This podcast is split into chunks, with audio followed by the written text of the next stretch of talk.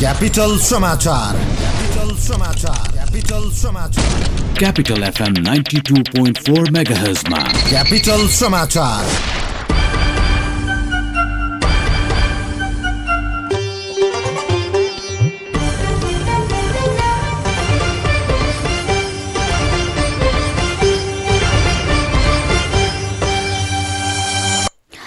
नमस्कार मध्याह बाह्र बजेको क्यापिटल समाचारमा स्वागत छ। उपस्थित छु म गीता सुरुमा मुख्य समाचार।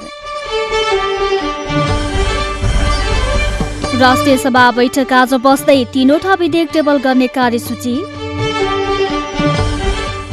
सरकारले कर्मचारी समायोजनका लागि अनलाइन फारम भर्न दिएको म्याद आज सकिँदै पचासी प्रतिशतभन्दा बढी कर्मचारी समायोजनमा सहभागी। केन्याको एक होटलमा विद्रोही समूहको अन्धाधुन्द गोली प्रहार छजनाको मृत्यु। र समूह विजेता बन्दै नेपाल थाइल्याण्डमा जारी महिला टी ट्वेन्टी स्म्यास क्रिकेटको सेमिफाइनलमा प्रवेश। ए राम बिहानै सामान बोकेर कता?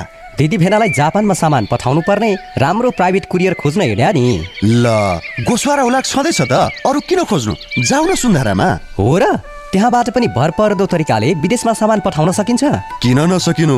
गोसवारा हुलाकबाट स्वदेश र विदेश जहाँ पनि सामान पठाउन मिल्छ। अझ इएमएस मार्फत विश्वका उन्चालिस देशमा त ग्यारेन्टीका साथ सामान पठाउन मिल्छ। आहा तर यसरी गोसवारा हुलाकबाट सामान पठाउँदा केही समस्या आयो भने नि? आउँदैन।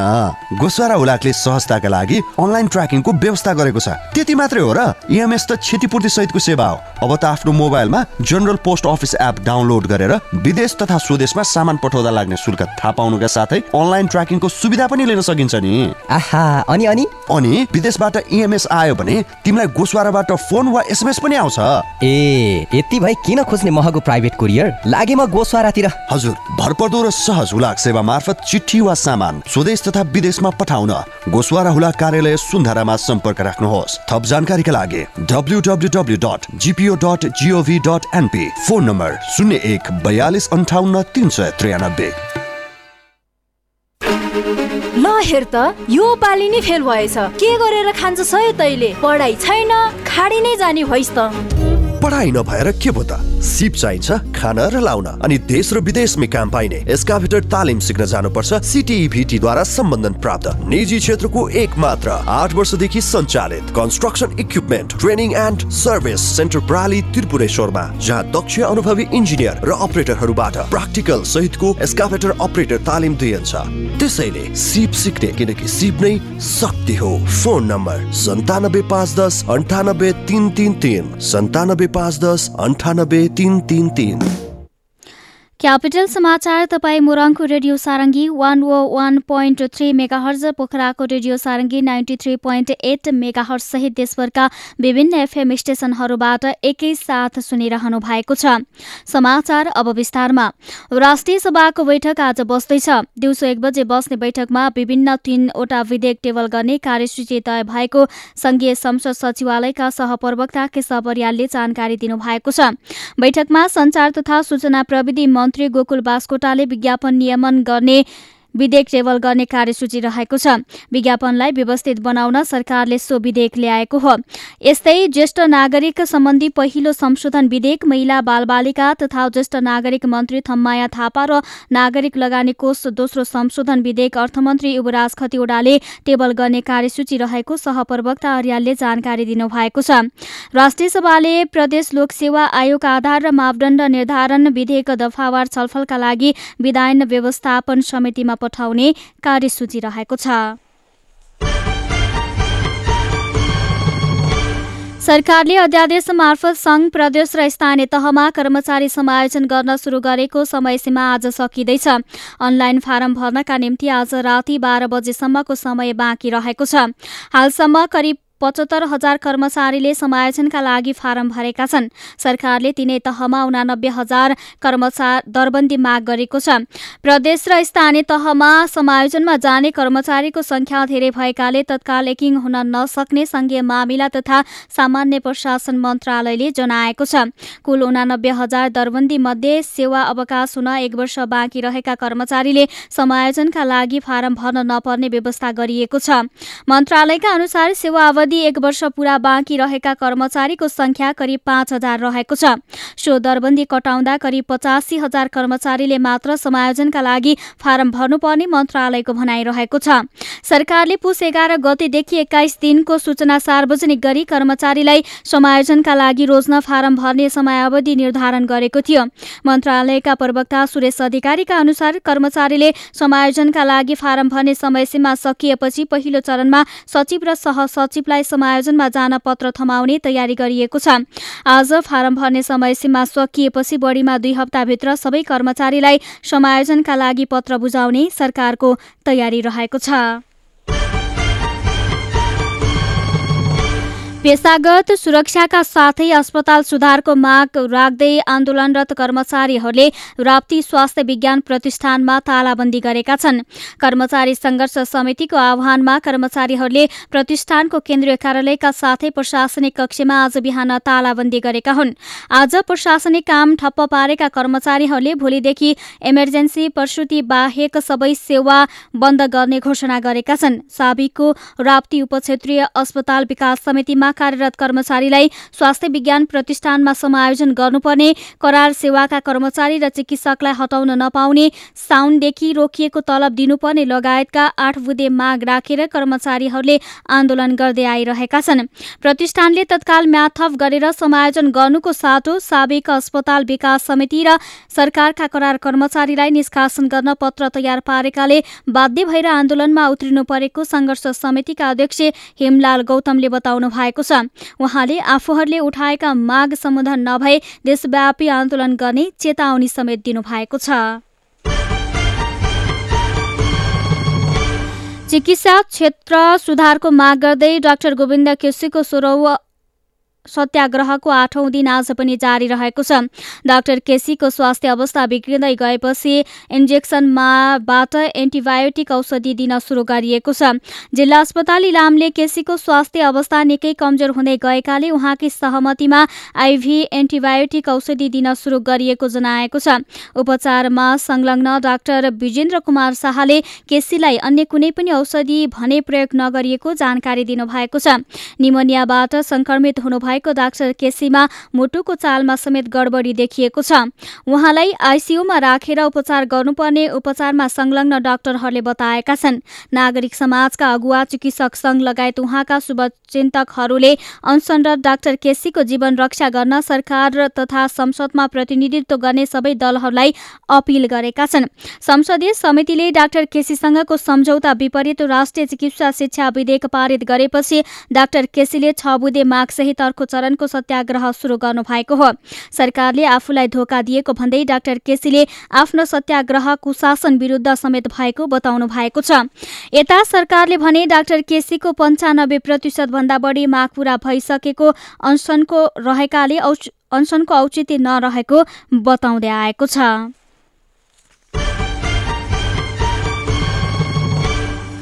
डोटीको सिलगढीमा गैराती आगलागी हुँदा तीन पसल जलेर नष्ट भएका छन्।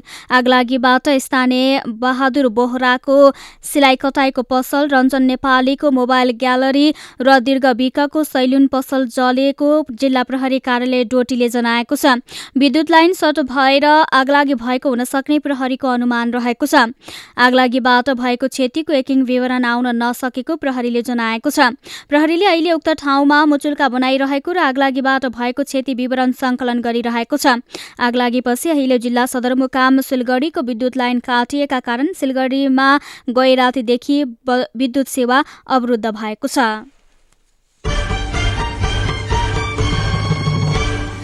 जिल्ला प्रहरी कार्यालय बाजुराले छाउगोडको तथ्याङ्क सङ्कलन गर्न थालेको छ। प्रहरीले बढी मालिका नगरपालिकाबाट छाउगोड तथ्याङ्क सङ्कलन सुरु गरेको हो। छाउगोडको तथ्याङ्क सङ्कलन गर्न जिल्ला प्रहरी कार्यालय विमानस्थल सुरक्षा गार्ड कोल्टी पिलुचौर इलाका प्रहरी कार्यालय धुलाचौर डोगडी टाटे प्रहरी चौकी लगायत चौध स्थानबाट प्रहरी टोली खटिएको प्रहरी नायब उपरीक्षक उद्धव सिंह भाटले जानकारी दिनुभएको छ। भाटको नेतृत्वमा बढी मालिका नगरपालिकाका नौवटामा छाउ गोठ पहिचान गर्न टोली खटिएको छ। हालसम्म बढी मालिका नगरपालिका नौ उखाडी चौराठा बढी मालिका दुई एक चार तथा त्रिवेणी नगरपालिकाका विभिन्न टोलमा छाउगोठको अवस्था अध्ययन गरिएको छ। प्रहरीले अहिलेसम्म अस्सी भन्दा बढी छाउगोठ भेटिएको जनाएको छ। सबैभन्दा बढी त्रिवेणी नगरपालिकाको वडा नम्बर छमा उनापचास थाउगोठ रहेको पाइएको प्रहरी प्रमुख भातले बताउनु भएको छ। एक्काइसौँ भूकम्प सुरक्षा दिवस आज विविध कार्यक्रम गरी मनाइँदैछ। विक्रम सम्मत उन्नाइस सय नब्बे साल माघ दुई गते महाभूकम्प गएको सन्दर्भ पारेर पारेर दुई हजार पचपन्न सालदेखि भूकम्पीय सुरक्षा दिवस मनाउन थालिएको हो। दिवसका अवसरमा आज भूकम्प सुरक्षा सम्बन्धी विभिन्न कार्यक्रम हुँदैछन्। नेपाल भारत र तिब्बतलाई असर पार्ने गरी आजकै दिन गएको आठ रेक्टर स्केलको भूकम्पले विक्रम सम्मत उन्नाइस सय नब्बेमा आठ हजार नेपालीको ज्यान लिएको थियो। गोर्खालाई केन्द्रबिन्दु बनाई दुई हजार बहत्तर साल वैशाख बाह्र गते गएको अर्को भूकम्पले नौ हजारको मृत्यु भएको थियो भने हजारौं घाइते भएका थिए। आठ लाख भन्दा बढी निजी घर ध्वस्त भएका छन्। दुई सय भन्दा बढी पुरातात्विक सम्पदा भत्किएका छन्। भूकम्पबाट घरबार विहीन भएकाको पुनर्स्थापना अझै हुन सकेको छैन। कैयौं पीडित अझै पालमुनि बस्न बाध्य भएका छन्। पुनर्निर्माण प्राधिकरणमा पटक पटक राजनीतिकरण हुँदा लामो समयसम्म पनि पीडितले राहत पाउन सकेका छैनन्।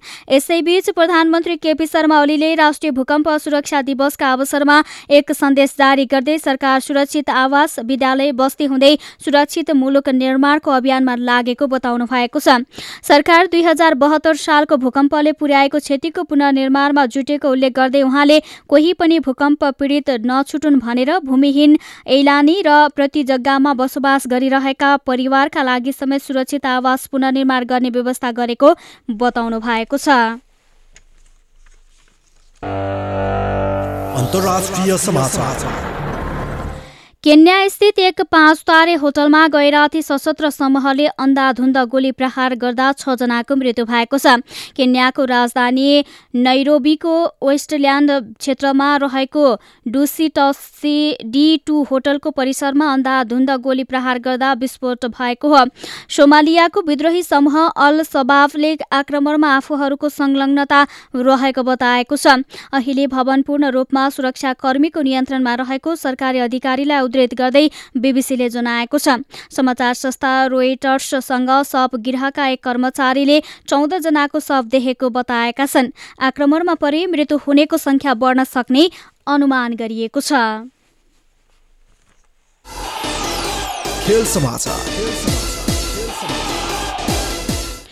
नेपाल समूह विजेता बन्दै थाइल्याण्ड महिला महिला टी ट्वेन्टी स्म्यास क्रिकेटको सेमिफाइनलमा प्रवेश गरेको छ। आज भएको समूह चरणको अन्तिम खेलमा थाइल्याण्ड ए टिमलाई नौ विकेटले हराउँदै नेपाल समूह एको विजेता बन्दै सेमिफाइनलमा पुगेको हो। थाइल्याण्ड एले दिएको बिस रनको लक्ष्य नेपालले तीन ओभर तीन बलमा मात्र एक विकेट गुमाएर पूरा गर्यो। नेपालको जितमा ममता कुमारी चौधरीले आठ रन जोडिन् त्यस्तै नेरी थापाले अभिजित पाँच तथा डोली भट्टले अभिजित दुई रन जोडिन् यसअघि टस हारेर पहिले ब्याटिङ गरेको थाइल्याण्ड ए पन्ध्र ओभर चार बलमा अल आउट हुँदै उन्नाइस रन बनाएको थियो। थाइल्याण्डकी थान चा नोच फोपोलुकले सर्वाधिक चार रन जोडिन्। त्यस्तै वार्ले सिन्सोनले तीन रन बनाइन्। थाइल्याण्डले सात रन अतिरिक्त रन पाएको थियो। थाइल्याण्डलाई सस्तैमा समेट्न आरती बिडारीले तीन विकेट लिन्। त्यस्तै इन्दु वर्मा र सरिता मगरले दुई दुई विकेट आफ्नो नाममा लेखाए। जितसँगै नेपाल चार खेलमा अपराजित रहँदै सेमिफाइनलमा पुगेको हो। समूह एमा रहेको नेपालले चार खेलबाट आठ अङ्क जोड्यो। यस समूहबाट छ अङ्क जोडेको युए उपविजेता बन्दै सेमिफाइनलमा पुग्न सफल भए भएको छ। थाइल्याण्ड एस मलेसिया र चीन भने प्रतियोगिताबाट बाहिरिएको छ। अब नेपालले सेमिफाइनलमा शुक्रबार समूह बीको उपविजेता इन्डोनेसियासँग खेल्नेछ।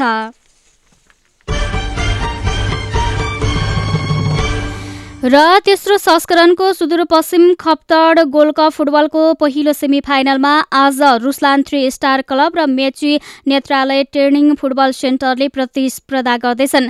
धनगढी स्थित क्षेत्रीय रङ्गशालामा हुने थ्री स्टार र मेची बीचको पहिलो सेमी फाइनल खेल अपराह साढे दुई बजे हुनेछ। हालै सम्पन्न शहीद स्मारक ए डिभिजन लिगमा तेस्रो स्थान हात पारेको थ्री स्टार मेची नेत्रालयलाई हराउँदै पहिलो पटक फाइनल यात्रा तय गर्ने दाउमा हुनेछ।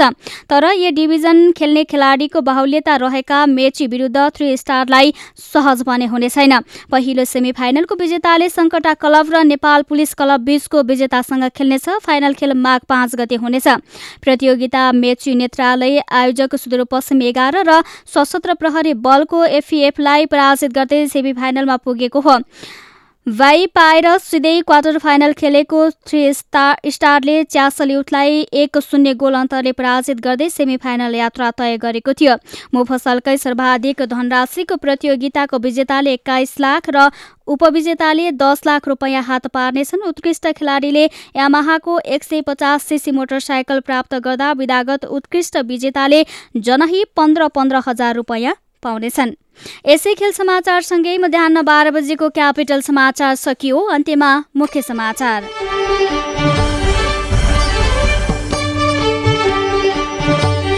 राष्ट्रिय सभा बैठक आज बस्दै तीनवटा विधेयक टेबल गर्ने कार्यसूची। सरकारले कर्मचारी समायोजनका लागि अनलाइन फारम भर्न दिएको म्याद आज सकिँदै पचासी प्रतिशत भन्दा बढी कर्मचारी समायोजनमा सहभागी। केन्याको एक होटलमा विद्रोही समूहको अन्धाधुन्द गोली प्रहार छजनाको मृत्यु। र समूह विजेता बन्दै नेपाल थाइल्यान्डमा जारी महिला टी ट्वेन्टी स्म्यास क्रिकेटको सेमी फाइनलमा प्रवेश। हौस् त अहिलेलाई क्यापिटल समाचार सकियो। हाम्रो अर्को बुलेटिन दिउँसो एक बजे हुनेछ। अहिलेलाई गीता बिदा हुन्छु। नमस्कार।